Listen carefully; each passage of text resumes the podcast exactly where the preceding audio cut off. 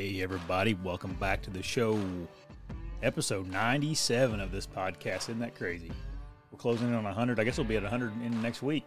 So uh, that's pretty exciting. I'll do something cool for the 100th episode on this podcast. This was a good one. We sat down and talked about some of the things we're going to do in June to get ready for deer season coming up here this fall. Um, Dan did have to step away uh, kind of in the middle of the show, but we just kept on talking about uh, bows and stuff. So didn't really miss a beat. Before we get into the episode, I want to tell you to go over and leave us a review on whatever platform you're using to listen to this show. Also, if you haven't went over and checked out uh, the YouTube channel, go over there and check that out for us. All that's in the description below. All right, before we get going here, I got to tell you about some of the things my sponsors have going on.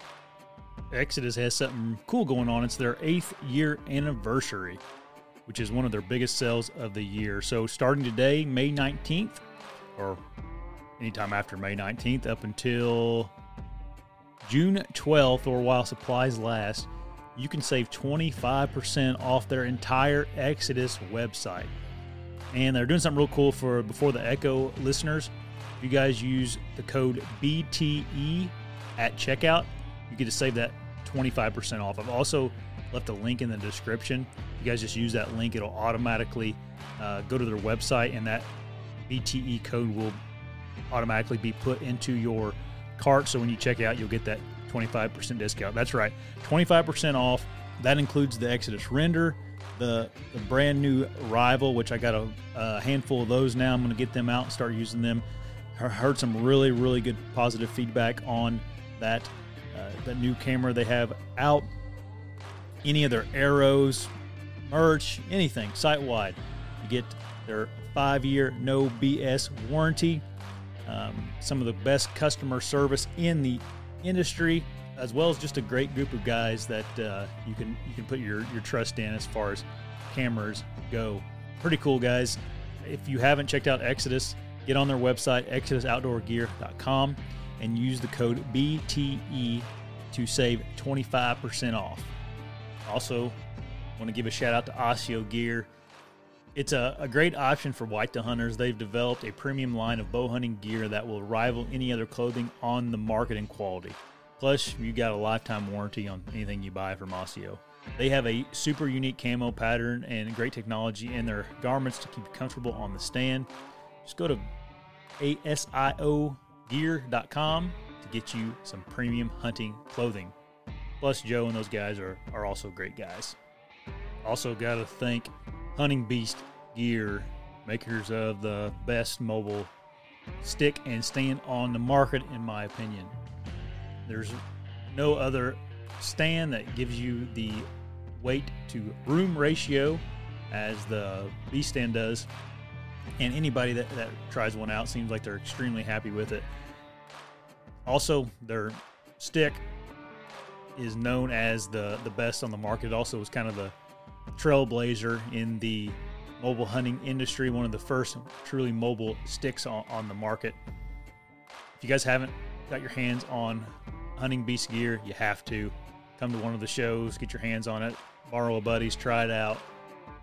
Then visit huntingbeastgear.com and get you a beast stand and sticks. And finally, I got to thank Stealth Outdoors, maker of stealth strips. I put that on everything. Um, I just put it on some ladder stands I got out uh, the other day just to quiet them up a, a little bit. I you can u- literally use it on any of your equipment. It really is something that hunters that want to take their gear to the next level should invest in and get you some some stealth strips and silence your gear. Visit stealthoutdoors.com and get some stealth strips. Links to all my partners are in the description below. Hey, everybody. Hey, We're here. We're here. Everybody calm down. I'm Josh, always late for things. I've been just Yeah, sitting there patiently waiting. He's just sitting there since Monday night. Yeah, I haven't left le- left since we were on last. yeah, Sitting here waiting. No big deal. Um, we ought to just run 20 minutes late every time because there was there's way more people on starting off here than there usually is. Nice. um, thanks for getting on tonight, everybody. Um, Dan, what have you been up to since Monday? Anything good? Um, since Monday, working. Yeah, I did. I did do some um, um plot spraying and stuff like that. Yep. You and Eric did that, didn't you? Did Eric go out there with you? Eric's coming over in the morning to, to help me with some stuff. Okay. We're gonna have rain on the weekend, so I'm not gonna spray anything this weekend, but I'm gonna go out. We're gonna um, chainsaw some trees that fell down across a plot. We're gonna um, on Dave's land, and we're gonna remove a few trees that are in bad spots, and uh, uh, weed whack some weeds. Yep. Then we'll probably go uh, fishing. We're talking about going musky fishing. We're gonna. Oh, nice.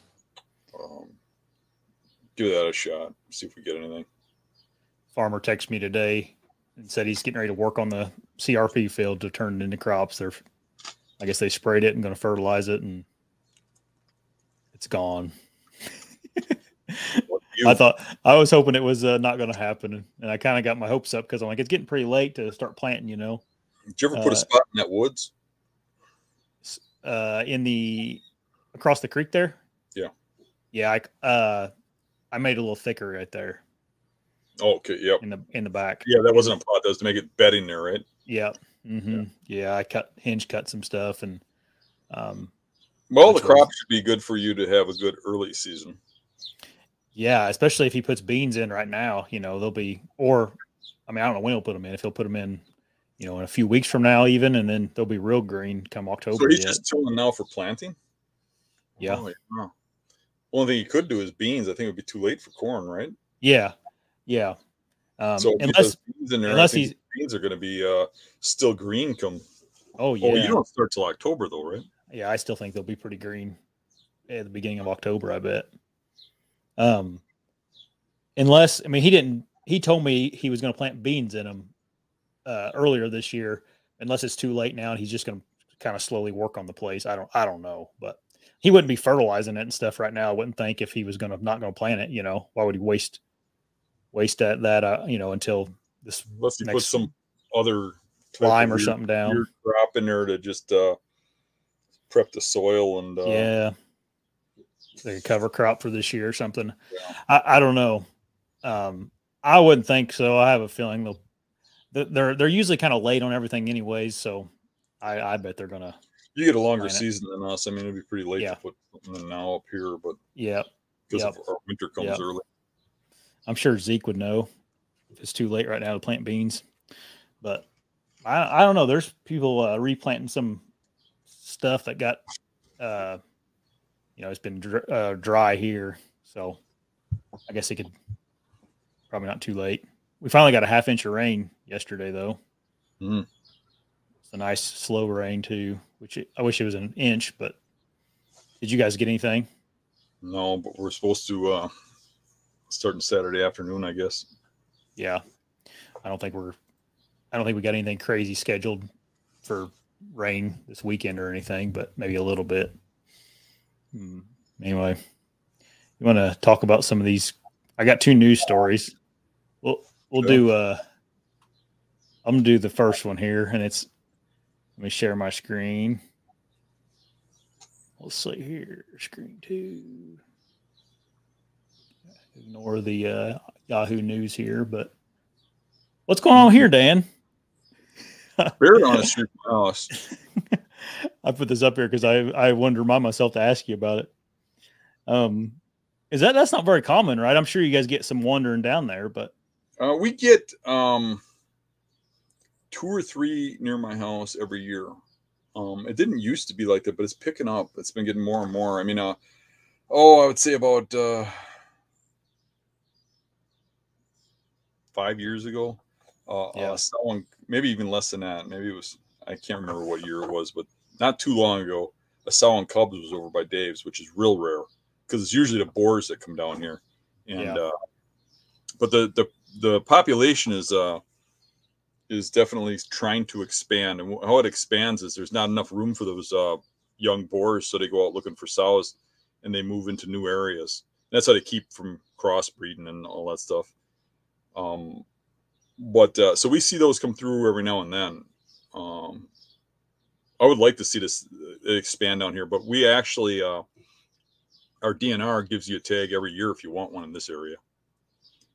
So even Really? though bears are almost extinct here and they're supposed to be extinct, you can hunt them here Hmm. um, because they, they I don't think they want them to expand. So unit C is what we're in. You get a tag almost every year, and then or no, not we're not unit C. We're in some other unit now. They changed the units, but unit C is where uh, that bear guide that uh, where we went last time and Yeah. where they should go. Um, that guy's in in unit the new unit C, and they get it every other year. But if you go up north, it takes nine, ten years to get a tag, maybe even more. Yeah. So that that population up there is just blowing up, Mm-hmm. and we're getting a spillover. It's just expanding. But I would really like to see bears down here, but there's a lot of people that wouldn't. Um, there's a lot of people that are like, "Oh, don't get in my chicken coop." They'll, you know, they'll do this, they'll do that. They're like uh, giant black raccoons. So Mm-hmm. right. they get into things. You know? You're right up your alley. Right. Yeah. Yeah. My had um, my go ahead. mom used to say that the um the only reason I was still alive is because we didn't have bears in the area. yeah. I was tackling everything, catching raccoons and possums and Yeah. It was just a matter of time before you'd grab a hold of a cub or something when you were little, and right. that'd be the end of you. Dude, I saw I saw a video on Facebook the other day of a um of a boar eat, eating a cub. Holy cow! Yeah. So they're they are uh, some brutal. That's a brutal species right there, man. yeah, um there's a lot of people who will tell you, "Oh, don't shoot those cute little teddy bears and stuff." And and if you see them in nature, man, they can be brutal animals. Oh man, Um, the Yeah. boars are just, um, which is what I want to hunt. yeah, they're just downright mean to their own species and stuff. I mean, Yeah. they, they will kill every cub they can get their hands on. mm-hmm. yeah. I've never seen seen it before, and I was I don't know somehow somehow I was on Facebook, and I was like, holy cow, that's insane. I don't know which one you saw, but there's one there's one that's been around for a while where a, a blonde bear sneaks around a, a tree by a bait and just jumps on this small bear and just rips it to pieces and, and you can hear it crying as if it was on Yeah. a camera that had sound. Oh, it was Yeah. hard to watch. Yeah, that's what this one. This wasn't a blonde. This wasn't a brown bear. It was, it was, they were, bla- it was a black bear, but um, same exact thing. I mean, it was crying for its life. I'm like, golly. Um. Anyway, I was hoping this one uh, it's close enough by that it would show up for a cookie or something while I'm not giving the raccoons cookies. but yeah, it did. It's you said you said it's probably a young male. Probably, yeah. Yeah, it didn't look very big. There's But- been a lot of sightings in the area. I don't know if they're all him, but just recently there's been a whole bunch. I'm thinking it's the same bear. Yeah. Yep. He must be fairly comfortable sitting here in this guy's uh, back porch here by his swing here. But we had one come through southern Indiana. Uh, I bet it's been five years ago now, but it was the same thing. It came up from probably you know down in Kentucky in the uh, in the mountains over there, and came up through here. And it was a it was a young boar. It crossed the Ohio River and was looking for a new home. Last time they saw it, it was in the uh, it's the Proving Grounds is what it's called. It's a big military base that has it's like kind of like Fort McCoy. Um, That's the last time they saw it, but you can't you can't hunt there. It's uh, it's just draw only, and there's just a couple of weekends you can hunt it when you get drawn. So um, I don't I don't know where it ended up. Kind of lost lost track of it, but um, that's the only, only one I've ever had- heard about coming through here. Did you see this one? I think I showed you that, right? Yes, that your that your uh your was it your niece or somebody hit with a Yeah, my brother's granddaughter. brother's granddaughter. Okay, Yeah, she uh up by Fort McCoy where we're hunting up there yeah, on uh, a little town called Millston. Right in town, she hit that, smashed up her car. For, that looked like a big one. she totaled the truck. Yeah, that, that looked like a big one. Um, I, I can't imagine hitting a bear. That'd be, uh, that'd be a little different than hitting a deer. I'd, I'd say they're a little more compact and sturdier. Yeah, bears are low to the ground and they they grip the ground well. You hit Yeah. them, they, they leave a dent, Yeah. especially a big one. hmm I mean, uh, most of the bears you see are the real young ones, like the one in the picture there. Um, Mhm. But a bear in Wisconsin can be can be, you know, four to six hundred pounds. Right. Yeah. My uh my dad's I don't know if it was his cousin or his second cousin. I was pretty young when it happened, but she she lived down in Texas and she hit a wild horse driving down the road. Ki- killed killed her. I mean it, you know, that's a gigantic animal Hmm. and came through the windshield and she That's like make it. hitting a moose. You know, Yeah, exactly. people all the time that way. Yeah. Yeah. Well, you think about it, like a horse, like its body would kind of be right in line with your windshield if you were in a car, you know, Correct. horrible, horrible uh, animal to hit. At least the deer and stuff, they're a little lower. I mean, they could still definitely come through the windshield, but at least it's not a. I don't know how much a horse weighs, but it's a bunch, you know. Um, Yeah. yeah, that's crazy though. Speaking of crazy, did you guys see this this uh story that came out on Fox News? Dan called me about this last night. I couldn't answer my phone last night, but he was so fired up about this he had to call me. so It's bizarre. this is crazy. Some uh, scantily clad witches caught munching on a deer carcass in bizarre security cam footage. And the security cam is a if it, the the story is a a grandpa and a uh, um, granddaughter put a trail camera over a dead deer carcass that they found on their property. that they found on their property just to Yeah. see like And that's They said- Canada, right? up in Canada, yeah, British Columbia, and they were uh, they were just looking at the uh, seeing if they get bobcats and stuff. They were they were watching on the camera.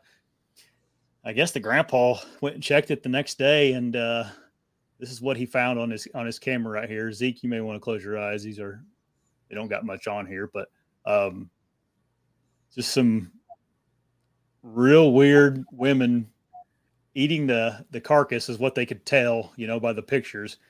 Um, and they don't i mean they didn't obviously they the they actually the old man didn't do anything or press charges or anything he's like they ain't really doing anything wrong It's- Yeah, but if you look at the bottom picture, they got a picture, that one, where you can see a man's legs in there. yeah that's a good point yeah i didn't notice that uh i don't know So I mean, there, there's something up with that. Um, that's kind of weird it said something about maybe they're playing a tr- prank or something, but it's a awfully elaborate prank. yeah and for to You get know- to fox news you know you wouldn't think it'd let them let them get that far. I don't know though, Dan. This picture right here, this man or woman, he has they have blue jeans or something on. It looks Oh, like so maybe that's the other one. could be. Yeah, and look, you can- eh, I can't tell if that's her hair the one back there's Oh, hair. yeah. Okay, makes sense. Okay. Yeah. They should they should not assume that's a man as they did in this uh, article right here, Dan. Right. It could be a them. Don't they don't they know this is 2023? Uh, you can't do gender in people. but the the owners or the uh the granddaughter said that their horses often get scared that time of night, get spooky, and they were all. This Mhm. is like two minutes behind their house, I guess, a two minute walk, and um, and she always just kind of wrote it off as whatever, you know, they're just being uh being weird. Yeah, But you know when apparent- uh, apparently not. uh, you know you go back uh, a couple decades and uh, we used to dress up like bigfoot and scare people and stuff and do pranks like we'd take a road killed deer and just walk across the road road in front of a vehicle as it's coming up a rural road with no houses around Mhm. and then run off and and uh, see if it'd make the paper and we made the paper a few times Oh, really? yeah yeah, yeah. took a, took a deer out of a guy's truck while he was uh, picking up road kills they used to pick up road kills Yeah. took his roadkill from him and took off running, and that one made the news. But uh,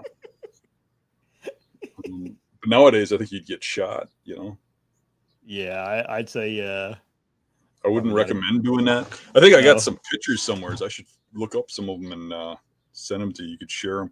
Picture of me dressed up as Bigfoot with my long hair. I could find one. Oh yeah, if you could find one of those, that'd be You know awesome. what? Um, if you can do it while you're on there, go on my uh, go on my website and search uh, um, Bigfoot. I bet you it comes right up. Just those pictures come right up. I'll, I'll log it log in here. Uh, my Search uh, Bigfoot and f- for the author, search Dan. Okay. eighty matches, How many? eighty. Holy cow! Can you scroll Uh, through and see pictures? See if one has a picture. I'm looking here. You you you got an idea of what? uh Here, if you can lose me for a second, I'll look. You just go by yourself. You you won't won't go off. I'll know what to look for. Okay. I don't go off, but I can't see you. It's only Right. No, you're good. You just look like you're uh, staring out into the dark ablaze right now. Um, yeah. While Dan's looking for that, everybody, uh, you can see uh, we had a few new members tonight. Thanks everybody for for joining. I popped you up on the screen earlier. Um, and make sure you hit the subscribe button on here if you like what we're doing. Did you find it, Dan? Uh, uh, just give me a second. I just barely got onto it. You're good. Just interrupt me whenever you find it. But what else is going on in here? Those guys from uh, Razor Broadheads are giving everybody a discount code. If you guys are into those those that show we did a couple weeks ago with with those guys last week, I guess. Um, if you're needing need some new broadheads, it's ten percent off, and the code just before the Echo. I guess that's something you guys would be interested in as as well. I didn't really do a good job of letting everybody know that after that show. So I wanted to make sure I mentioned that on here. We used to have a uh, Pictures. I found the pictures, but they were on photo buckets, so they got photo buckets thing on them. But they're still pretty that's fine. funny. You can just Uh, you can share your screen probably and I don't know how to do that. Is there a is there a button that says present at the bottom? Um, bottom of your screen? No. Oh, Let's see. Jacob did it. uh, the Um, other night. Oh, here I found it. Present. Yeah. Yeah. And then just put share screen.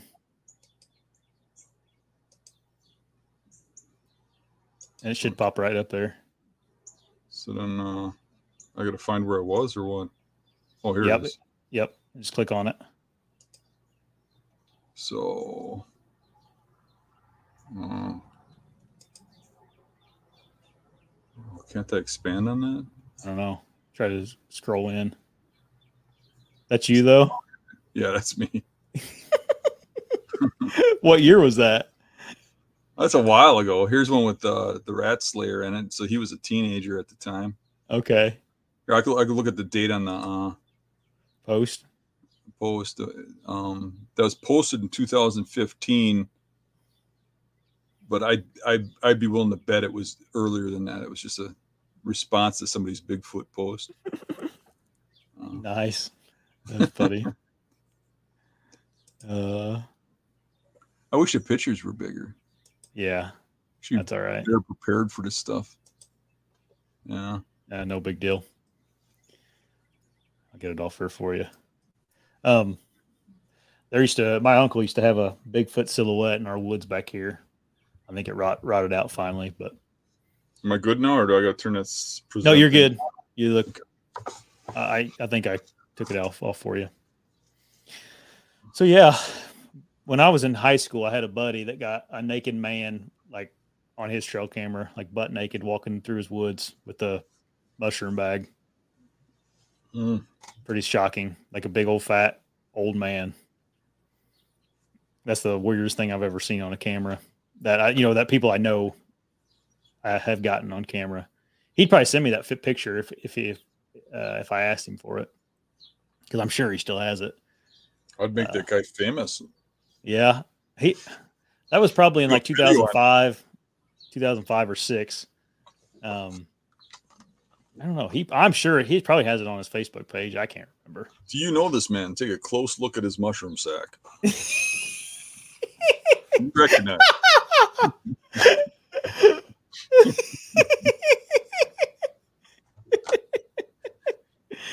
oh my god.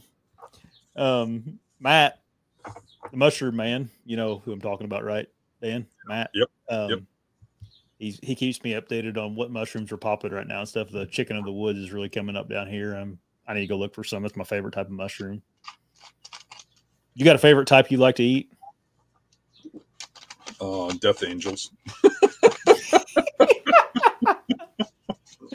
Magic Mind. No.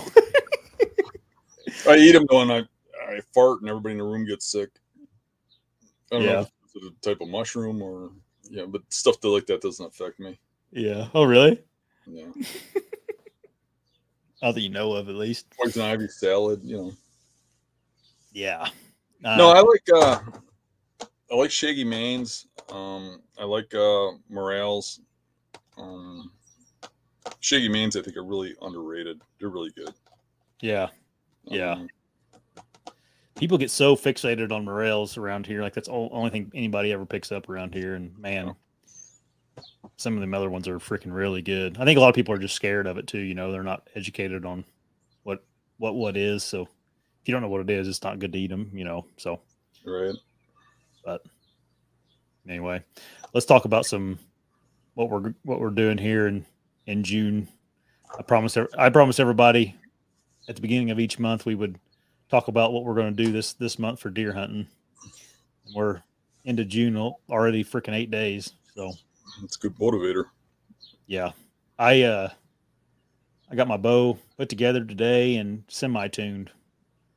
Hmm. That was my my goal this week to get all that done. Which it's not all the way tuned, but I, I it was a little bit windy today outside, so I didn't like finish tuning it because it's just windy and I'd been chasing things around probably. So probably get up early in the morning when it's going to be nice and calm and shoot a little more and make sure it's all good. But man, that new prime shoots really really nice. And I got a 65 pound bow instead of a 70 pound this year. I really like it. I mean, I feel I feel just super stable and just like I could I could pull it back with you know one finger almost. You know, just um, and it's still shooting plenty hard. So,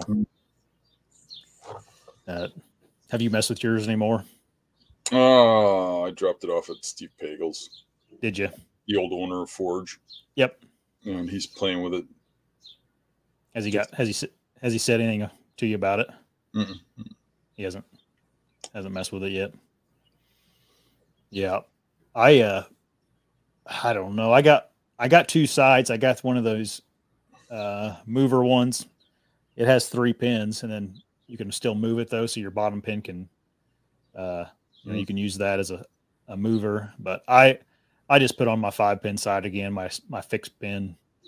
I just I, I like the idea of being able to practice far away, you know, but I just hate the fact that there's a chance that that, that could move on me or get bumped and or I I forget to move it back for some stupid reason. I just I hate I hate that feeling. I just don't I don't like to have that, that factor. Do what? I like the fixed better. I'm going back that Yeah. route. Yeah. Yeah. Just getting it right on the line. Then you're like, if you look at the line from this angle or that angle, or you know, Yeah. because the Yeah. arrow's not right on the paper, it's just like kind of weird. Yeah, for sure. And like I said, I, I think I got five pins, and that's that's out to, you know, I could technically sight them in out to sixty yards, and it's like that's pretty far anyway. I'm never going to shoot a deer that far, so it's it's fine. Um, but I went back and forth today about which one I was going to throw on. That's the one I ended up putting back on. Is just that, uh, the five pin fixed fixed sight. But that's the only uh, real change I made this year. Uh, other than the the new bow, I have all all the same. I I put on that new rest that uh, Mitch sent me, which is a it's a prime brand, but it's a um, I think it's a Hamskea is the model or the people that make it. So they're as high quality as you can get, you know. So which is I mean as high quality as tough as you can get, which is what I need. Right? Yeah. Um. Oh no, I'm I'm shooting. I'm going to shoot those prime or those G5 arrows as well, and then the uh, I'll shoot those razor broadheads this year. So, which I was tinkering with arrows and stuff last year, all, all, all year pretty much. I shot hmm two different types of arrows last year, but you're going to shoot the uh, G5 arrows as well, aren't you? Yeah, I got a bunch of them in, and I, I shot a few of them, but uh, I want to Yeah. get the bulls up, just shooting perfect, and then I'll uh, then I'll really start locking in on the shooting. Yeah. It's I was like today I was thinking like I got, I got a little paranoid because I'm like I'm, we're only like it's like it's going to be July before you know it, and then August, and it's like deer season's here, and I was like I got to get to shooting and make sure everything's all right. Um, so it seemed like it's going to be fine. The bow was shooting well, um, but we'll see. Get a nice calm day and do some more shooting. You uh, you going to put any trail cameras out this month, Dan? Uh, if I do, it'll be towards the end of the month. Uh, I'm yeah. thinking probably uh, July is probably when I'm really going to hit that. I'm gonna have to go through my trail cameras too. I had some problems with some of them. Um, the Exodus ones, I'm gonna put uh, uh, solar panels on. Um, and some yeah. of them ran out of battery life faster than other ones. So mm-hmm. I'm going to use the solar panels for those. And I wanted to test them first. So probably test them in the yard or something and see how that works. But um, yeah, I got to make brackets for the panels. I don't have the bracket that connects to things to the to the camera, but I should oh. up at the shop real quick. But uh, yeah, I want to get some cameras out, and uh, I really got to get my uh, the food plots that Dave's done, and and I got to get some stands set up. Not really stands. yeah, spot. me too. I me gotta, too. I got to have a shooting lane at in a couple of spots, and then I have to uh, check out the exact kind of tree I need in a couple spots. And there's still a spot I got to scout, and I'm really, you know, trying to find time for this crap. You know, I know, but, uh, but I'm motivated. You know. Mm-hmm. So um, that's my goal is to have uh, all my spots worked out by the end of the month, and to have uh, be done with uh, the early food plots, like the, the clover plots, by the end of the month. Yeah, yeah. And I'm thinking about throwing some beans in too. I don't mind throwing those in late up here because then they're green into the season. Right. Yeah, I think a late bean isn't isn't bad at all. Uh, for when you're talking deer hunt. It, it's um, it's funny because you know I don't really think about. Uh, I don't know how much I'll be on Dave's really honestly because I'm onto some really good stuff on the public. Mm-hmm. But you just you're motivated to keep the ball rolling, you know. Yeah. Not, but uh, I got new neighbors that shoot a lot of deer, and mm-hmm. uh, I wouldn't mind keeping the deer on my side of the fence, kind of thing. Right. Um, and then to um, you know, if I take out early, maybe maybe we'll do a giveaway where I take somebody hunting for a weekend or something. Yeah, that'd be awesome. Yeah. I I bought some really nice ladder stands uh, on clearance after season this year, and I I have to get them up sometime shortly. So that's for um, your dad, right? Yeah, dad and Maddie. No, uh, yeah. Maddie, if she can, if she's going to get to hunt, which I don't know if she will, or she thinks she'll be able to, but um, she's the baby's scheduled to come the 16th of October, so it's like I don't know, like you're going to have two weeks there, but she might. Anyway, if she gets in a tree at all, she's going to have to get in a ladder stand. And if if if nothing else, I think I'm going to set up a couple spots with some ground blinds, like brush them in real good for. Can, can you um, excuse me for one second? Yeah, you're good. Go ahead. Um, yeah, I'm going to set up a couple of uh, ground blinds over some food plots. I don't know how early I I need to put them in yet. Probably I may do that in like August. Um, but I think if I if I brush them in real good, they'll be they'll be fine. It'll be it's kind of the only option. I don't I don't think she's going to be able to climb up in a um in a tree stand. I don't know if I I wondered one or two. I hate for something to happen and that not not be uh a good thing at all. Um, I'm going to put out some some trail cameras though. I got probably a half dozen or so. I need to. I, I kind of got them out the other day and got them ready and gonna gonna throw them all throw them up on uh, some of my private ground. Most of my public stuff's already up and working working for me, but not all of it. I still got to put a few out on public too that I typically put out every year. So, um, I don't know. Maybe in the chat, everybody, what are you guys going to be doing this January or January, June for, um, for deer season this year? Let us let us know. Maybe you'll put something in there that we forgot to talk about or need to talk about. Um, also, if you guys have any questions for us, if you're on here for the first time, just leave them in the comment section. We'll we'll get to them tonight. Put a uh, question mark in front of the question for me though. That way I know where uh, if their questions or not. I don't have to filter through uh, all of them. Um, if you're wondering what that those people with the green green thing the green names are, that's our members. That's something kind of brand new, honestly. It just started last week or maybe two weeks ago, and um, no obligation to become a member, but it gets you some cool emojis. And then if you're a hunting buddy buddy member, we do a, like an extra extra videos throughout the month for those those members. So that's what that is. Uh, Matt was asking about it earlier and how to join. It's just right next to the subscribe button, or there's a link in the description to to join. Try to make it worth everybody's money for for joining, giving them some some cool cool things. Um, and maybe if we get enough enough people, we can do some giveaways and stuff inside the the membership as well as like we do on the, the outside. But nothing on the outside will change. It'll all be separate stuff. Um, you guys uh, in the chat, do you guys uh, are you guys people that shoot your bow a bunch all summer? I'm not the I'm not the person that like some of my buddies and stuff or people on Instagram. It seems like they are really into shooting bow. Like they go to the uh, like total archery challenges and and shoot a bunch of 3D stuff. And I I just don't have the time to to do all that stuff, so I don't. I do have a 3D course in my backyard that it's more just for family stuff and friends that come over and horse around. And I honestly, I probably only shot it with a compound bow. I don't know if I ever have. I always just take my longbow out there and shoot it. It's a lot more fun shooting it with a longbow. Um, yeah, Zeke, this is this is my my problem. I I always find myself. I mean, a lot of people don't know. I actually run two other businesses outside of before the Echo and the Hunting Beast stuff.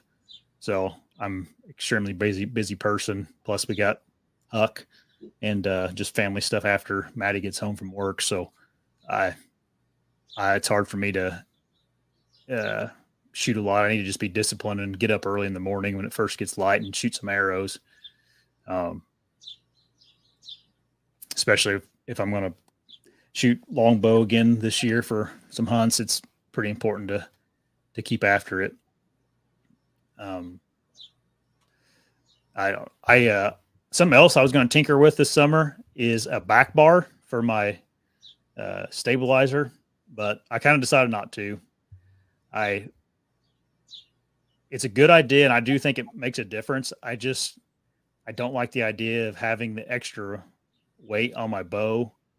And then also um, when I have shot uh, back bars in the past, um, you know, I, it's just a lot more to haul around the woods. It's it makes your bow wider.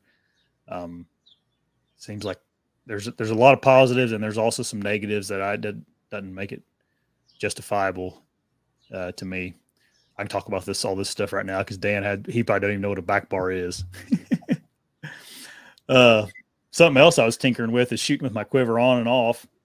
I I like the idea of shooting with my quiver on, just because all the arrows are right there and uh, quick to to reload and all that. But just can't I can't get used to it. I shot a little bit with my new one on today, and it was I just don't like it. Um, so I just take it off, and I I usually put a little piece of paracord on the end of my uh, my uh, quiver has like a little hook on it, and I just tie a little piece of paracord there, and I'll just hang it on my camera arm, so it's right there close, and then I don't have to worry about it um, too too much. Sometimes I get a little lazy, and I'll, I'll like lay my my quiver in the tree somewhere and man, I should shouldn't shouldn't do that. You need to put it if you're going to take it off. You need to put it somewhere consistent every time where you know where it's at. You can get to arrows fast. Um, just like my my Wisconsin buck that I killed this year, it's hard to tell, but I had my quiver um, kind of behind me into my my back here, like it was sitting like right here, say, and I shot that deer through the liver. I hit square in the liver, and it actually just it just jumped up and ran around to about 25 yards. And I, if I'd have had it on my bow, you know, I mean, it's a mute point because I did I got the buck. It only ran whatever 80 yards and was and died there, but I could have got it and maybe got another arrow in it and then it would have died quicker instead of like a like the horrible death of a liver shot. Um but something else, I'll just keep talking about I'll just keep talking about uh technical archery stuff until Dan gets back. um something else I I kicked around and I actually reached out to some some people about um uh buying one was a uh, a back tension release. I do not like a thumb button release. I punch the crap out of thumb button uh, releases. I've tried them uh, numerous times, and do not uh, do not care for those. I just, my I don't know if my I don't know if I have like I have real fast hands and I just punch them real bad. Anyway, kicked around getting a uh, back tension release and using it this year, and uh, I just didn't. I I really like my um, I like my old uh, like a wrist rocket and whatever they're called wrist strap re- release. I've had the same one for a long time. It's just a TruFire. It's called a hardcore, I think. It just has a. It's not a. Uh, it's not a jaw one. It's just a hook one. I really like that. It it's fast to put on and um, everything. It can you can you can fold it up and it clips into your like down here. So when you're climbing and stuff, you you don't have to worry about it clanking around. Um, I always I do always put it on.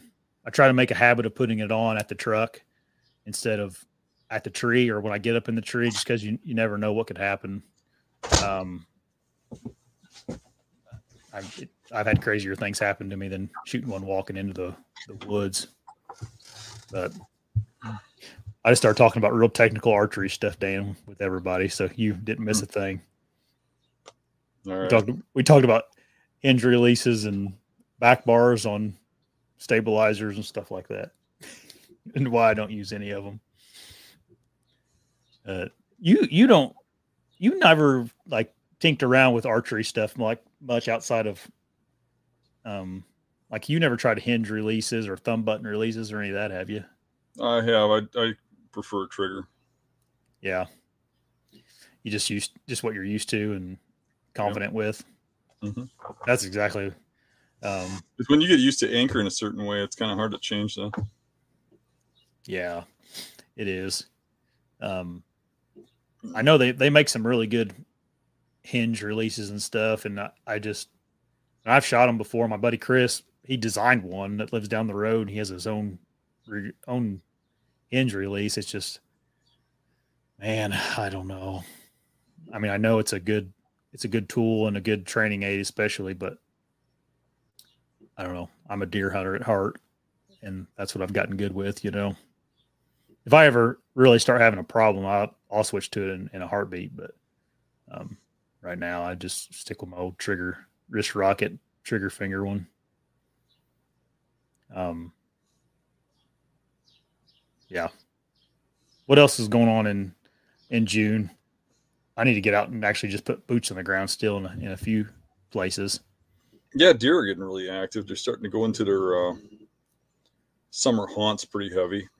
Yeah. So, um, out walking around, I noticed that uh, deer are in those fall places now. Starting mm-hmm. to get into mm-hmm. the spots where I'll find them in September.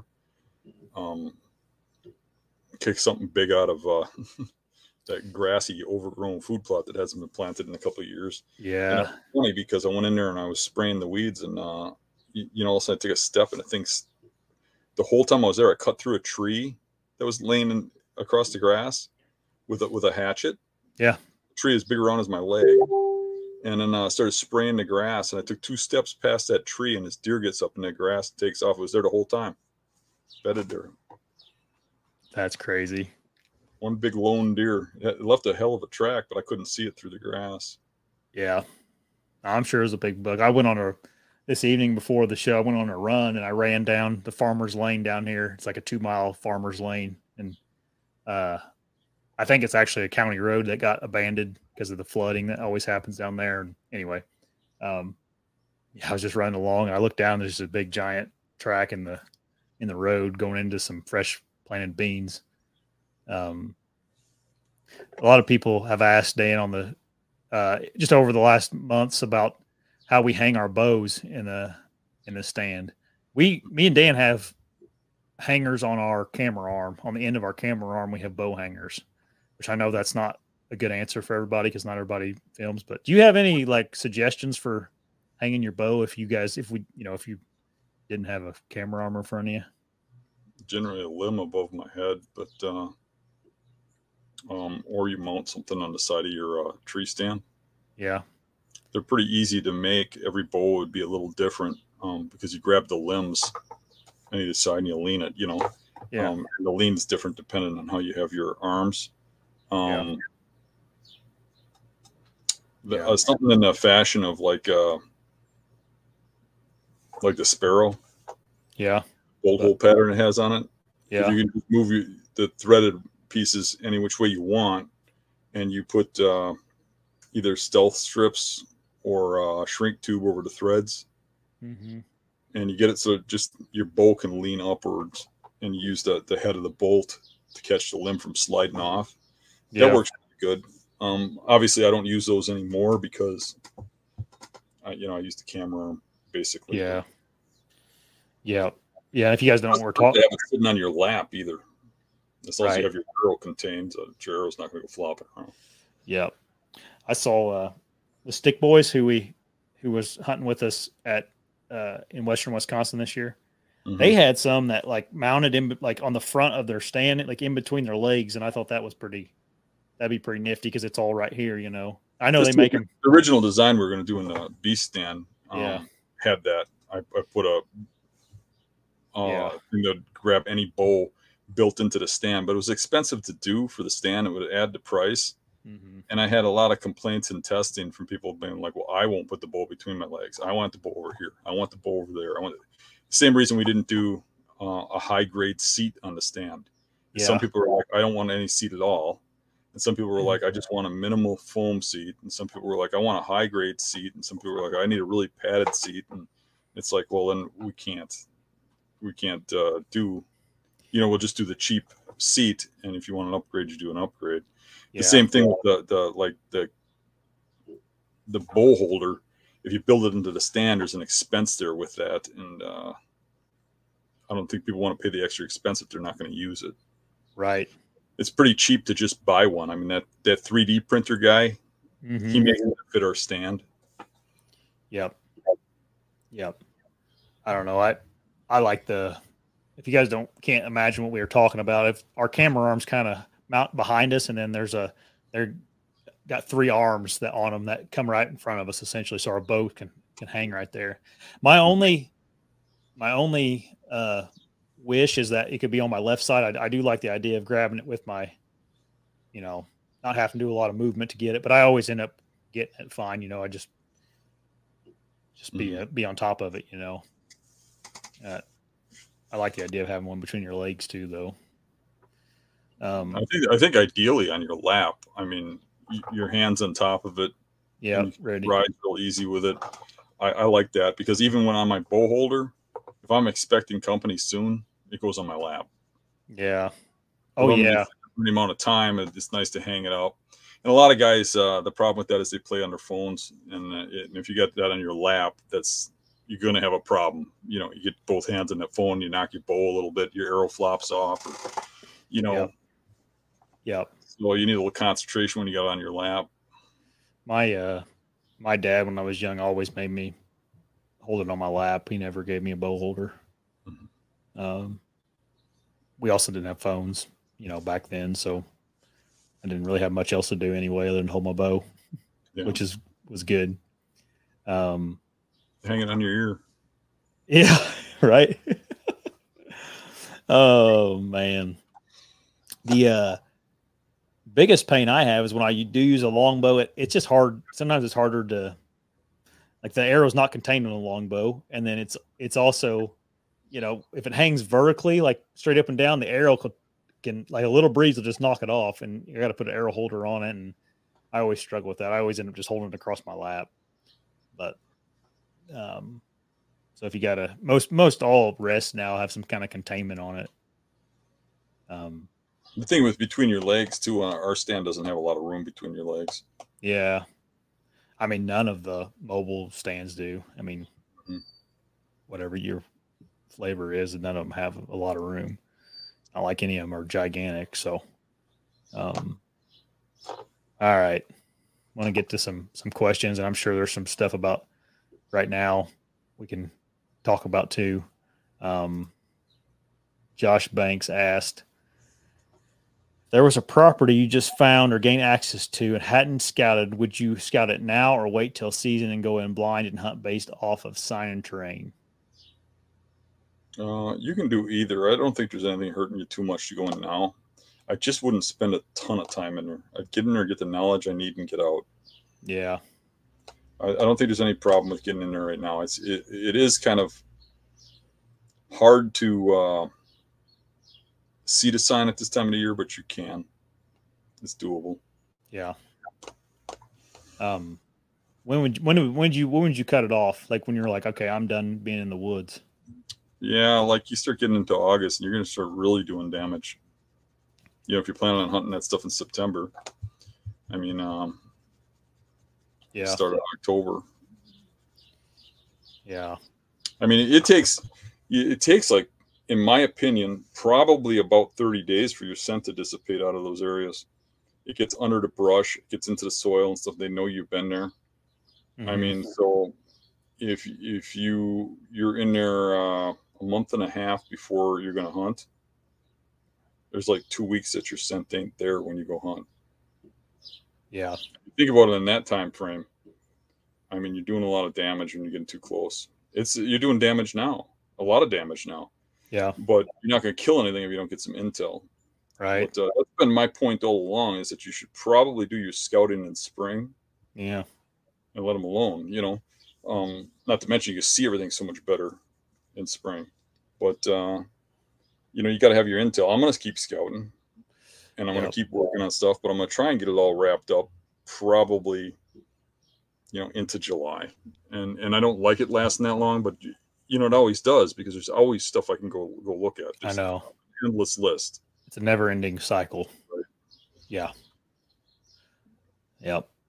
Adam has a good question that pertains to a lot of the Midwest West right now. He says it's very dry in the upper Midwest. How and when does drought really affect the deer herd, if at all?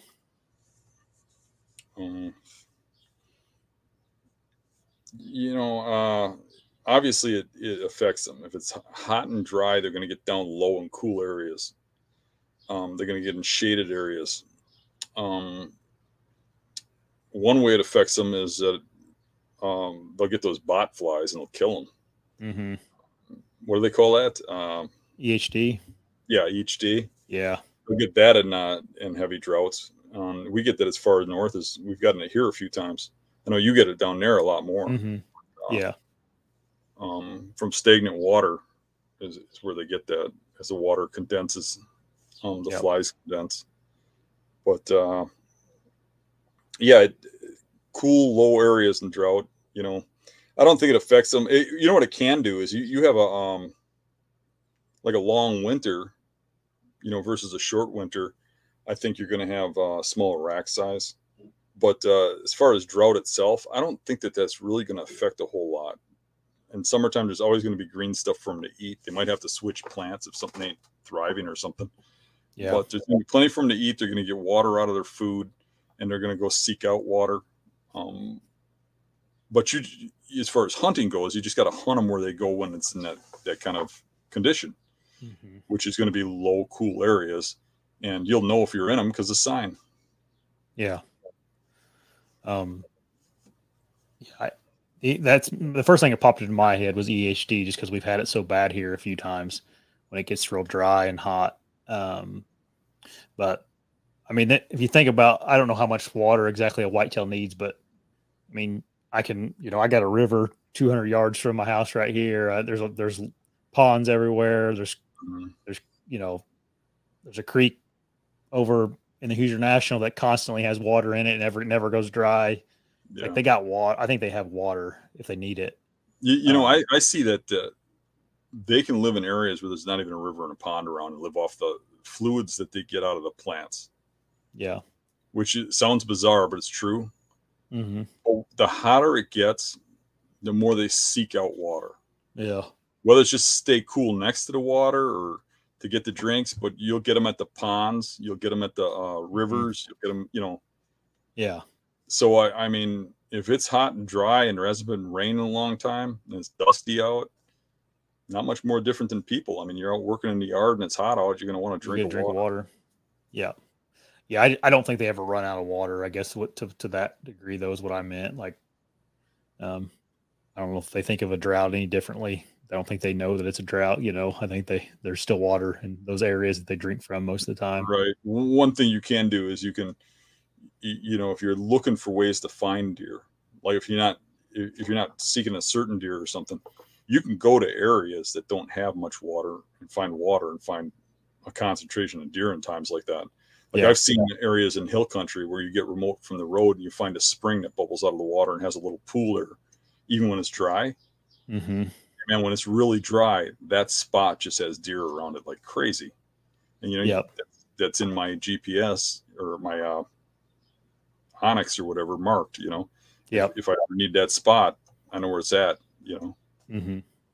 I saw Josh Bomar. He's putting uh, fly traps out around his his farm to keep the bugs down and on his farm for the whitetails. So hmm. maybe maybe if the uh, maybe if well, all the water gets condensed, that would actually make a difference in, in any kind of uh, natural environment.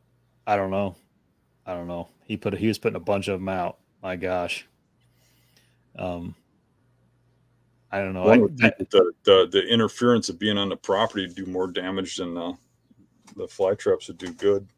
Yeah, I don't know that those, um, not the stereotype people from Iowa on managed properties, but I don't know how much them doing all that affects them. Those deer, I, I you know, I, seems like they're doing something on them every day. You know.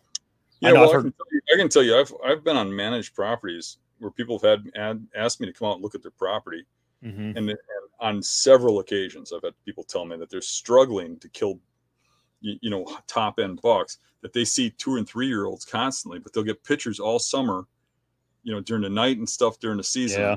Of giant bucks, and they can't kill them, and their neighbors are killing them. But they've got food plots. They've got, you know, swing sets set up for scrapes, and they've got, you know, this and they've got 400 cameras out here and, they, and, how come they can't kill them when they got 300 acres of prime area completely managed they never shoot a little buck? And i tell them because you're always on the property and your neighbor just yeah. goes out there on a bucket during gun season on opening day. Yeah. Pressure is huge even on oh, managed oh, yeah. properties even on managed properties. Those guys think because they got a managed property they can be out there all the time doing things. That's pressure just like it is yeah. on public property. Yeah. No you're you're completely right. I, I have heard Lee Lakosky say that uh, he doesn't think that the deer care that he's around anymore, but on his on his some of them probably I, don't because they just yeah. never shot at or anything like that. Yeah, and then they don't shoot until sure they're seven. a lot easier, but yeah. if, if you ask him how easy it is to shoot a six and a half year old, you know, um, yeah, um, on his property, it's, yeah, and, and uh, I doubt he's going to say, "Well, it's real simple. They just walk right up to me." no, I, right, I, don't right, think he's right, going to say that and and it would be a lot easier if he didn't put those that pressure on them because yeah. that pressure, even if they're they're kind of comfortable around them, they know how to get around them because they know. Mm-hmm. You know? Mm-hmm. All right, Jacob asks, when do you typically start shining? Uh, usually the end of June. That's when you yep. start to kind of decipher what things are going to be. Usually, when you look at them at the end of June, you see uh, width and you see brow tines, and the tines are just starting. But brow tines are the first to develop, and the width is the first to develop. So you see yeah. a, a, wide rack with big brows, and then you start paying attention to where you had seen that until it starts to develop, and you either recognize them from past years or you uh, find somebody new. Right, right. Um, D Sizzle, we kind of talked about this already, but he says, "Can you all talk about your bow and arrow setups? Do you change or try other setups, or stick with your tried and true?" Well, we're both on new arrows this year. Um, yeah, the weight's the same, but I'm just shooting a different different arrow. Um, I don't change up much. Once I have something that works well, I stick with it. But yeah. uh, whatever I was doing last year was not working well. Right. Yeah. Um, you pretty much that that forged bow. You had a forged bow that was very similar for a pretty long time, didn't you? Yeah, it worked very well. Yeah. Right. Um. Yeah, I mean, i am I'm, I'm shooting the same same sight and release and peep and all that. You know, this this year, just uh, different different bow, but same specs uh, as far as draw length and axle axle and all that though. So I'm in the mindset of never fixing anything unless it's broke. Yeah. But always fixing things that are broke. Yeah, yeah. That's a good, real good uh, way of looking at things. All right, Tony. Thanks for the donation, Tony. He has a question. He says, "Been running mock scrapes with a hanging stick at every stand location the last three years. What are your thoughts, pros and cons of doing that?" You answer now. um, I mean, I know what your answer is. Mine, uh, yeah. I mean, I put out some mock scrapes uh, on some uh, public land, and I probably have maybe one on on on private, but I don't really have them at stand locations. They're just tip, typically to get some intel. Um, and I and they're actually I they're not even mock scrapes. They're just they're over over scrapes and um, maybe only one or two actual mock mock scrapes that I'm just trying out. Mm-hmm. But I don't know about putting them right next to you know by the tree you're gonna gonna set in. Um, I think that would I don't know getting that getting something. I don't know. What do you think, Dan? I think you're messing with your hunting spot. Uh, I don't want to go into that hunting spot or anywhere near it until it's kill time. Um, I have done um, I've hunted a certain way for a long time, and my results also back it up and show this that the overall majority of my biggest deer, the ones that are over five and a half years old, come from the first time I ever hunt a spot or mess with that spot. And if you go in there and start making mock scrapes, you start going in there all the time and doing things, setting up cameras, um, all that crap, Mm-hmm. You educate those deer. You'll still kill deer, but I don't think you'll kill top end deer. I don't think you're right. going to kill a public land six year old deer by putting out mock scrapes and putting out uh, putting up a stand a month before season, walking in there checking for tracks, that kind of stuff. You got to yep. be stealthy about it. Um, you slide in at the exact moment you need to be in. It really is, uh, um, you know, a game of inches. You, you do one thing wrong and you're over. They've got a nose on them that's unbelievable, and they will know you were there, and they're going to figure you out. Where I would use a mock scrape if I'd use one, which I probably would not. I'd probably use a natural scrape or something. But if I did use a mock scrape, it'd be to locate deer. It'd mm-hmm. be um, know what's on the property, um, especially in an area where you maybe you can't bait. Yep. Um, mock scrape might come in handy there, but I certainly would not put it where I'm going to put a um, tree stand. Mm-hmm. Uh, even a camera, I wouldn't put a stagnant camera, the one that just takes pictures and you got to go check it at a hunting spot, unless it was just there to soak and give me information for the future. Mm-hmm. Or maybe when I go into hunt, I check it. Um, but then it better be out there long before I'm going to hunt. Yeah. Like I said earlier, I mean, I believe those deer can smell you for about 30 days in a lot of situations. I mean, maybe, you know, that might give or take whether it's dry ground or not or whatever. Right. But they know where you've been. And we're another thing about those mature bucks I find they're almost always in spots where people very rarely go. Yeah. It's not a coincidence. If you go there, it's not a place you go rarely. Mm-hmm. You know. Um putting out a mock scrape is just as much pressure as if you hunted the spot. Mm-hmm.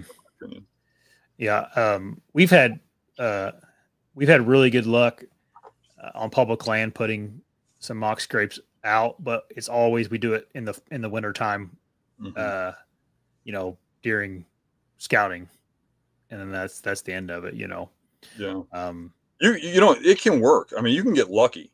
Like you can mm-hmm. have a trail camera or something like that, and you get the one stupid deer that's just going to come in in daylight. I mean, I've had that. I've had it where you're hunting uh, uh, a property, you put a camera right over a food plot, and lo and behold, the deer's coming in in broad daylight during the day, and you're like, well, if you're going to do that, I'll kill you. Yeah, you, right. You, you, know, so having a camera over something like that doesn't hurt you, but I don't think I would specifically put it in a spot that I think is a kill location for a giant buck. Yeah, there's definitely people that uh, use them successfully. I mean, it's not. I mean, that's a tactic a lot of guys are successful with. But man, if you listen to those guys talk about it, it's like a scientific, mm-hmm. like uh, they they do every every step, every movement, every the way they put the thing, and I mean, it's all calculated and it's all very thought out. They're just not willy nilly walking through the woods with a big rake and you know doing it in the middle yeah. of the woods. Like it's it's if you I don't know, you have to listen to some of the guys. Yeah, I get it. I mean, I mean, if you put all your yeah. time into it, I guess it could be a successful tactic. It's certainly right. not my cup of tea. Right. Well, I, am just warning people like don't just you have to really know what you're doing and think about it before you just go and start stomping all over the woods. You know. Uh, mm-hmm. all right. Let's see here. This is a question for Dan because I have no experience with this. Dan, what's your thoughts on AR-15s and 223 caliber being too small for deer? Last year, I was told that rifle, that rifle will only wound deer, and I'm not a real deer hunter. I've heard the same thing, but uh, it's definitely not true. 223 can be a very effective rifle. Now, um, I don't think I'd use it as a stand rifle unless I was in very uh, tight quarters, but I use it for driving and for uh, like jumping deer because you can get off a few rounds uh, and you can hit the deer multiple times, um, which is important if you're going to shoot at a moving deer. Uh, now, you can't just use any bullet. You have to use ballistic bullets that are made for that. Um, but uh, the bullets that I use go in one side. There's a pinhole you can hardly find, and the exit wound is the size of a you know half dollar, and those deer go down fairly fairly quickly. So I've shot several deer with my AR-15 in in 223 caliber. Now, with that said, I think I'd rather go up to like a 300 caliber. Mm. Have a little heavier caliber, um, but it, it, certainly is effective. Now, the downfall is um, like when I hit them with a 30 six, they feel a shock wave, and even if you hit them like in the guts, they seem to drop. Not that I would shoot them in the guts. I'm just saying wherever you hit them, the shockwave of that 30 six, right? Um, just about, yeah. I mean, they're just about done. It just goes through their whole body. Um, mm-hmm. But when you hit them with the two two three, even though you're deadly, they keep running. Uh, a lot of times they don't even show that they're shot at. So if you're not um, really apt on tracking deer and stuff, I mean, you see a lot of people out there. I mean, I, I observe this from stand all the time, especially on public land where you have a lot more beginner hunters. They shoot at a deer that's probably out of their range. And then you can see that they just think that they missed and they leave. Mm they never follow up on it. I think there's a lot of people that do that. You shoot at one with a two two three, you don't know if you hit it till you follow it up because it, deer doesn't always react, and a lot of times they don't. But if you're mm. using the right ammo, the you know the right tips, the right bullets, um, and you got your gun sighted in right, there's nothing wrong with a two two three. There you go. Um, Doe Slayer asks Dan, do you ever hunt bears without bait? If so, how? Dogs, spot and stock? Um, I I hunted them with dogs once. Uh, I thoroughly enjoyed it, but uh, I prefer hunting them over bait. I prefer the chess match with them over over bait. Um, a lot of people think it's not sporting, but if you haven't tried it, you really wouldn't know. It probably isn't sporting. It's probably what everybody thinks when you're talking about little bears. When you talk about mature bears, mature bears are in the um, you know 15 to 20 year old range and those bears have been around the block they've been in the baits they're they're um, very very intelligent animals mm-hmm. and they'll circle baits they'll do all kinds of stuff and you have to figure out a way to kill them to get around the things that they do and uh, because of that it makes it kind of a chess match and i enjoy that um, as far as hunting them without bait um, i haven't done much of that but the way you do it is you find food sources in bear country. You look for sign, just like you do with deer. You find bear trails coming into the sign. Uh, bears, you pretty much set up near bait because they will hole up real close to it. Mm. Um, there are some spots where they'll walk a long ways to get to a cornfield or something. And if you can look at it, it's all open hardwoods. As soon as you hit thick cover, they're probably going to be there. Um, but they like uh, like where I hunt, you know, I don't hunt mountains, and I, I know that's a little different. But where I hunt, um, you're mainly looking for swamps that are low and cool. The kind of swamps you walk in and temperature drops and stuff, and it's real shady and dark. They don't like direct sun.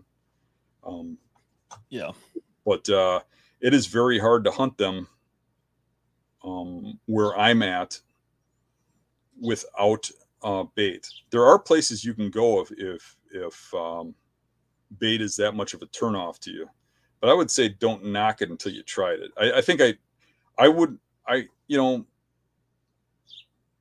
I don't know if you know you're going to somebody else, he's baiting, you're not helping out in any way, and you're just sitting over a pile. I don't know if I'd enjoy that a whole lot. Yeah, but you can go out like west, and there's spotting stocks Mhm. where where they come out on the mountainsides and they eat eat the grasses and stuff, and you can see them if you sit on the mountainside and glass them. And and there's places where you can just buy tags over the counter and go do that. Mm-hmm. And then you go sneak up on them. Mm-hmm. And uh, if you really want to try it without bait, I think that that would be a really good hunt. And if you Mhm. don't know anything about it, you can search that on YouTube, and there's plenty of channels out there where that's all they do is stalk those bears, Yeah. uh, glass and stalk them. Uh, to me, that wouldn't be as much fun as over bait because I like the Yeah. chess match with a certain bear and getting close quarters, figuring out where they're where they live, what swamp they're in, where they bed, moving in close, and Mm-hmm. Mm-hmm. you know, setting up a bait and then uh, getting them used to it and sneaking in. You know, to Mhm. me, that's a real cool way to hunt them. Yep. I know Brian Call. Uh, I think his YouTube channel is called Gritty.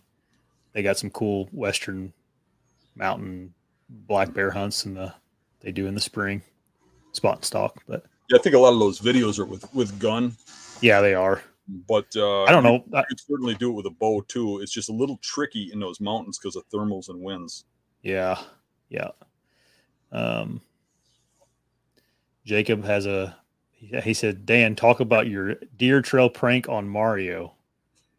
Deer trail cam prank on Mario." I think everybody watched that on video, didn't they? Uh, uh, after I got my buck, um, I uh, uh, got a, I bought a deer suit, um, similar to the Bigfoot suit, but just a whole body suit, like coverall suit you zip up to your neck.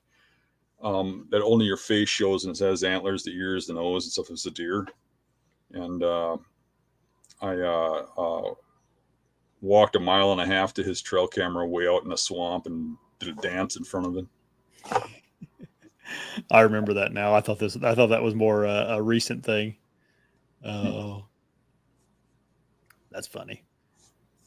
I've seen those guys. I've seen guys take uh, deer mounts out to, like they took the sons took them out to their dad's trail camera, like deer mounts, and was like sticking them in front of the. That's. That's a good. That's a good tr- trick. Yeah, a good All right. prank would be to get somebody that's got their camera set in video and, and like uh, get a mannequin and make it look like you're dragging a body through the woods with a shovel. Yeah, that'd be on Fox News for sure. Uh, all right, let's see here. Josh seventy two asked, "What's the closest you can hunt a spot, but be considered not hunting the same spot? How far do you have to move to not burn it out?" I get asked that question a lot. Yeah, It's hard to answer, but I do get asked that question a lot. So for me, um, in my opinion, you know, um, it depends on the size of the bedding area. It depends on the exit trails and stuff. But I will often hunt the same bedding area twice and move around to the other side. Um, and I, um, as far as the same spot, you, you know, um, I think you can you can't really get away with much close to bedding.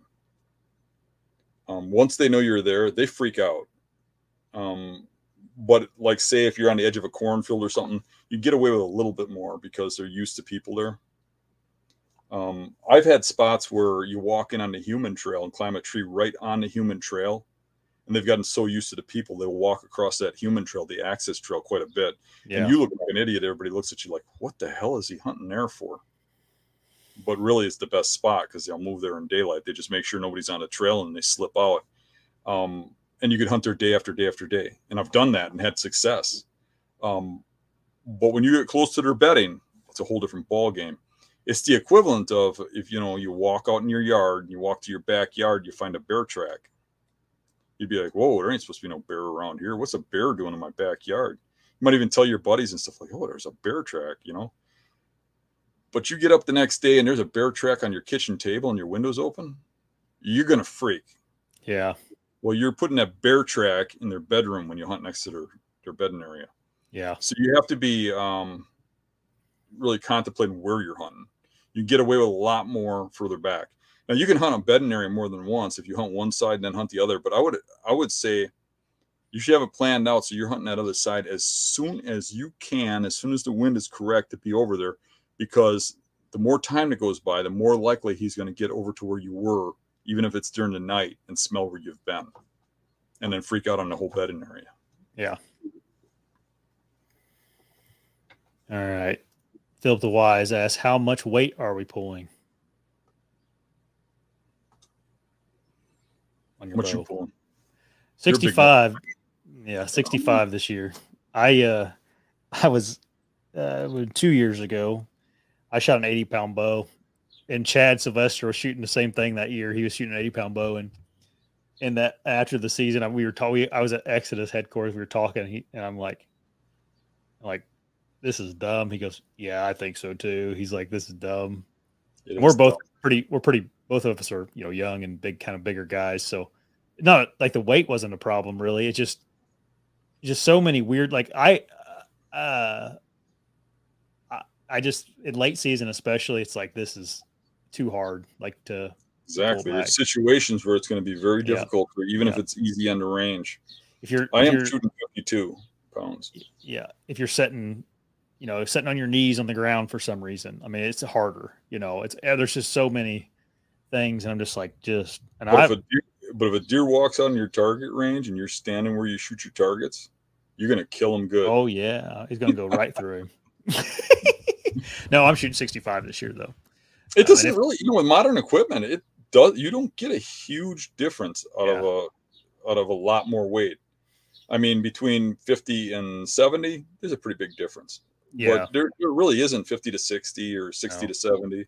Yeah. You know, it doesn't change a whole lot of uh, penetration or, or other things. So uh, I like a light bow that I can pull back slow and easy and uh, and on awkward angles. And if I'm stuck sitting, I can do it sitting. If uh, yeah. the deer comes in weird, I got to shoot around something or I got to duck and, and get around something that I can hold that weight. Um, there's a lot of different circumstances. Uh, like Josh said, in cold season, when it gets to be 10 below, try pulling back a 50 pound bow once. Mm-hmm. Yeah. Mean, everything is double the weight. So yeah. you got to take that kind of stuff into to stride. And you can't really turn your bow weight up and down throughout the season either. Mm-hmm. Right. Yeah, I did it. I that I that year I did it. Um, because that was the year we went to uh Fort McCoy in January, and I ended up having to drop weight. I, I ended up dropping weight, and then I had to retune. You know, I had to resight in and all that. Like it was just a pain. So I was um, at 65 up until that uh, last Minnesota bear hunt, and any of you guys that watched that saw that I, I hurt my shoulder. Yeah, I, I actually hurt it just carrying a bucket of bear bait somehow.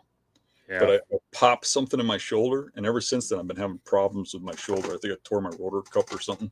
Yeah. And, uh, yeah, just I'm kind of uh, anti-doctor, so I uh, yeah just wish it you know, right so well. You say a prayer every night.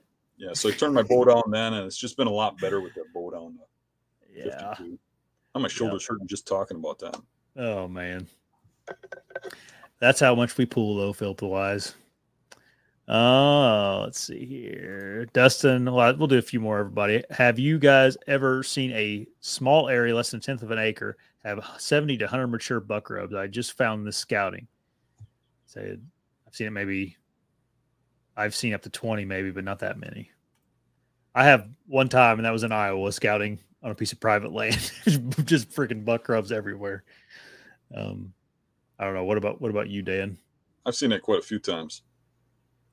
Um, yeah, we, we don't have the we don't have the sign like you guys do in Wisconsin around here. Well, there's a situation around here that uh, in these swamps that yeah. happens that causes that. Um, it's poplar trees, so you get patches, thick patches of poplar trees, mm-hmm. that every one of them will get rubbed, and people will think that that is a great spot to hunt because all these rubs, but it's really that uh, a deer a mature buck cannot walk past one of those trees without rubbing it. They love to rub those for whatever reason. Yeah. And it doesn't mean that there's a whole lot of, I mean, it would catch my attention for sure. But uh, it's like if you look out in uh, the marsh and you see an island of poplar trees, it is going to be rubbed. But it might be in the middle of the night. It might be, you know what I mean? But they'll all be rubbed because they love rubbing on those trees. I don't. Every time they walk past, they can't help themselves. Yep. Let's see here. We got any other questions that we could um yeah, I think I've I think I saw I see more rubs hunting up in Wisconsin than I do like all year in Indiana. Um uh, do you have a preference on batteries for trail cameras, Dan? Gary's asking. Uh nowadays we're using those uh what do you call them uh Lithium. yeah Start, start with the B. I bought, I bought the cheap ones online cheap lithiums Mhm. and they didn't really seem to do as well Oh, really? I've never had problem problems with those. They're I don't know Cheap. know They're still they're still not very cheap, but no they're Um, not i mean yeah. you buy lithiums at uh, fleet farm now it's unbelievable if you're running eight or ten cameras oh my gosh i mean you're talking a few hundred dollars just run cameras yeah. Um, Dan, what's going on with this? Is there a truth behind a new B stand in July? So I said he saw that on the Facebook forum, Hmm. or was that a on our forum did we release that the Beast Facebook forum? yeah but i don't think i released that right No, I, I don't know. no i don't I, I don't know if that's a we are yeah. working on some stands and stuff but i don't think that's any truth of that release date i don't know who put that out there. That may be a uh, a bot or something or somebody screwing around maybe. Um let's see here. I think we're gotten to most of them here wait. Hmm. lee asked what's our target weight for arrow setup? I, I don't uh i don't pay much attention to it to be honest with you. I i get something that's flying real good and a good sharp broadhead. I think this year i did weigh them because i because I know people are going to ask, but it was like 500 grains is what mine's going to weigh ish this year. Mhm. i'm not sure what my weight is I, I believe it's around the same Yeah, probably slightly lighter than you yeah. like Dan four- shoots a 400 long arrow. like 450 or something like that Yeah, somewhere's right in that range yeah.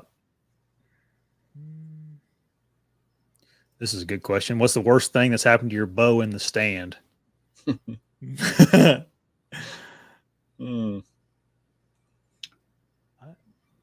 I- you ain't got one? Uh, yeah, when I was young, I was shooting an old high country bow. It was my first bow, and uh, I pulled it back just to practice, and the um, the cables came off and kind of not blew up, but I couldn't pull it back anymore. The the came off the cam. That's the worst thing that's happened to me. I mean, my bow was I couldn't I couldn't use it anymore. I I got down, went back to the house, and my dad fixed it. But um, I've never. I mean, geez, Louise, knock on this wood right here. I haven't had too many horrible things that I couldn't fix real quick happen. Yeah, mine was pretty similar. Only uh, mine unfortunately wasn't practicing.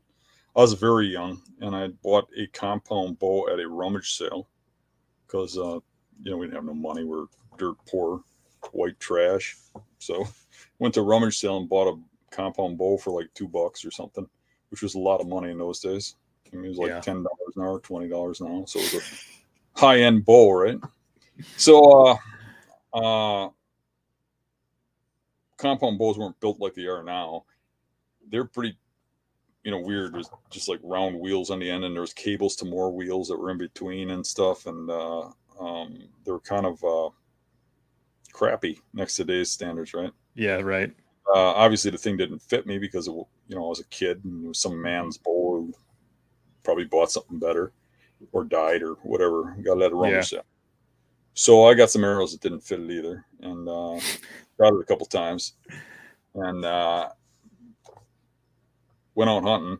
And I climbed on this limb, and you got to remember, you, you know, back in those days, it was hard to even see a deer.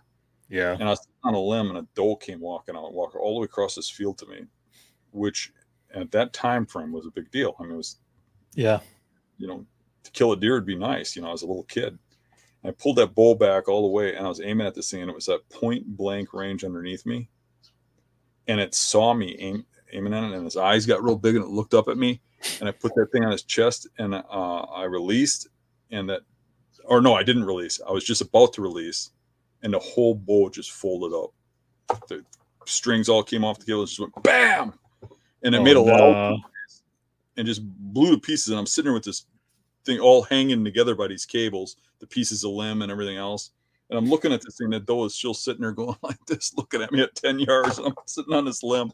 It was uh that's the worst thing that ever happened to me with the bull. Yeah, I don't know what I did to mine. I, I must have like torqued it or something and it popped out.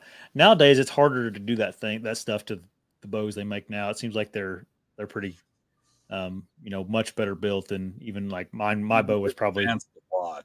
Yeah, I mean, my, I, if I had to guess, my bow was probably like a '95 model or so, like '90, you know, '96 model, and just I don't know, came came. They came up with uh, the prime bow that I shoot now. Mm-hmm. When I was a kid, they probably would have outlawed it. They would have probably been like, like people are now about crossbows, but you can't use that. what the heck? Yeah, Oh, they did. That's what happened whenever compounds came out, right? Right. That's mm-hmm. it is kind of yeah. Yeah. Uh, Chris, thanks for joining the membership, man. Um, I remember articles when I was a kid, um, finding some old, old outdoor life magazines and open one up, and there was an article in there about people were starting to hunt out of trees with bows. Yeah, yeah. And how uh, it was unfair, it was dangerous, and and um, I guess there was even some places had laws against hunting out mm-hmm. of a mm-hmm. tree. Mm-hmm. Yeah, that's crazy.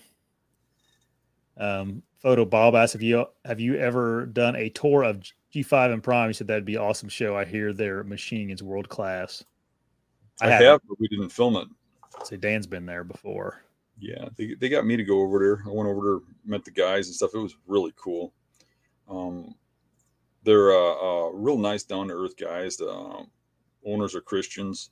Um, they uh they're like family with all the workers. You get in yeah. there and it's, it's like a family atmosphere. Um, they were all in the lunchroom uh, watching Beast videos during lunch. It yeah, was, uh, it was cool. Um, so yeah, I, I, liked it a lot. I mean, uh, Prime guys are really good guys, and uh, that factory's really cool. I don't know if they do tours for the public or whatever, but uh, yeah, I, liked it. They make guns too. Mm-hmm. Um, they make gun parts. Um, they're into a lot of stuff. Now they got arrows they got uh, their bows and uh, yeah, of course you got all the G5 broadheads and they make uh red dot sights too. People yeah. don't don't realize that either. Um, but anyway, did they make any got, of those Glock? What? Did they make any of those for uh, guns for Glocks? I know they had one for a shotgun, right? Yeah, yeah, they were promoting it for uh, turkey hunters and stuff at the shows this year. They were, uh, I think they originally made it for uh, like uh, your AR frames and stuff. Oh yeah, I need one on uh, my AR. I, I uh, blew up my scope deer hunting last year. Talk to Mitch. I went flying out of a. Uh, it was stupid. I fell out of a tree stand and broke yeah. it. And uh, I didn't even need to be in the tree stand. I was just waiting for somebody was coming over to help me pick up a deer. Yeah. and it, there's a tree stand sitting there. So i like I climbed up, look around. And yeah. Rinkedy, and I went down and oh, hit the scope, and the scope broke. Yeah, I didn't even know. I didn't know they made red dots either. And I was, uh, I actually just put one on Maddie's gun the week before the the show, and uh, I got up there and we went over there, and there's a bunch of red dots in their booth. I'm like, I just freaking, I just bought one of these. I didn't know you guys made these. And he's like, yeah, because it's not, it's not a, it's not like G5 or Prime branded. It's an, it's another brand that they have, you know, so you wouldn't know it unless you, you know, yeah, it's kind of weird it. the way they, they they keep the brands separate, like G5 yeah. is separate from Prime. You think it would just all be yeah. G5. Yeah, their gun, their guns, their their rifles are another brand too. I, I, don't even know what it is to be honest with you. So uh, Montana rifles. Montana rifles. That's right. So, um, I think they're a little more higher end ones, right? Are they? No, no, actually, they're your average deer hunting rifle. Okay. What's the? Do you know what the price points of them are at all?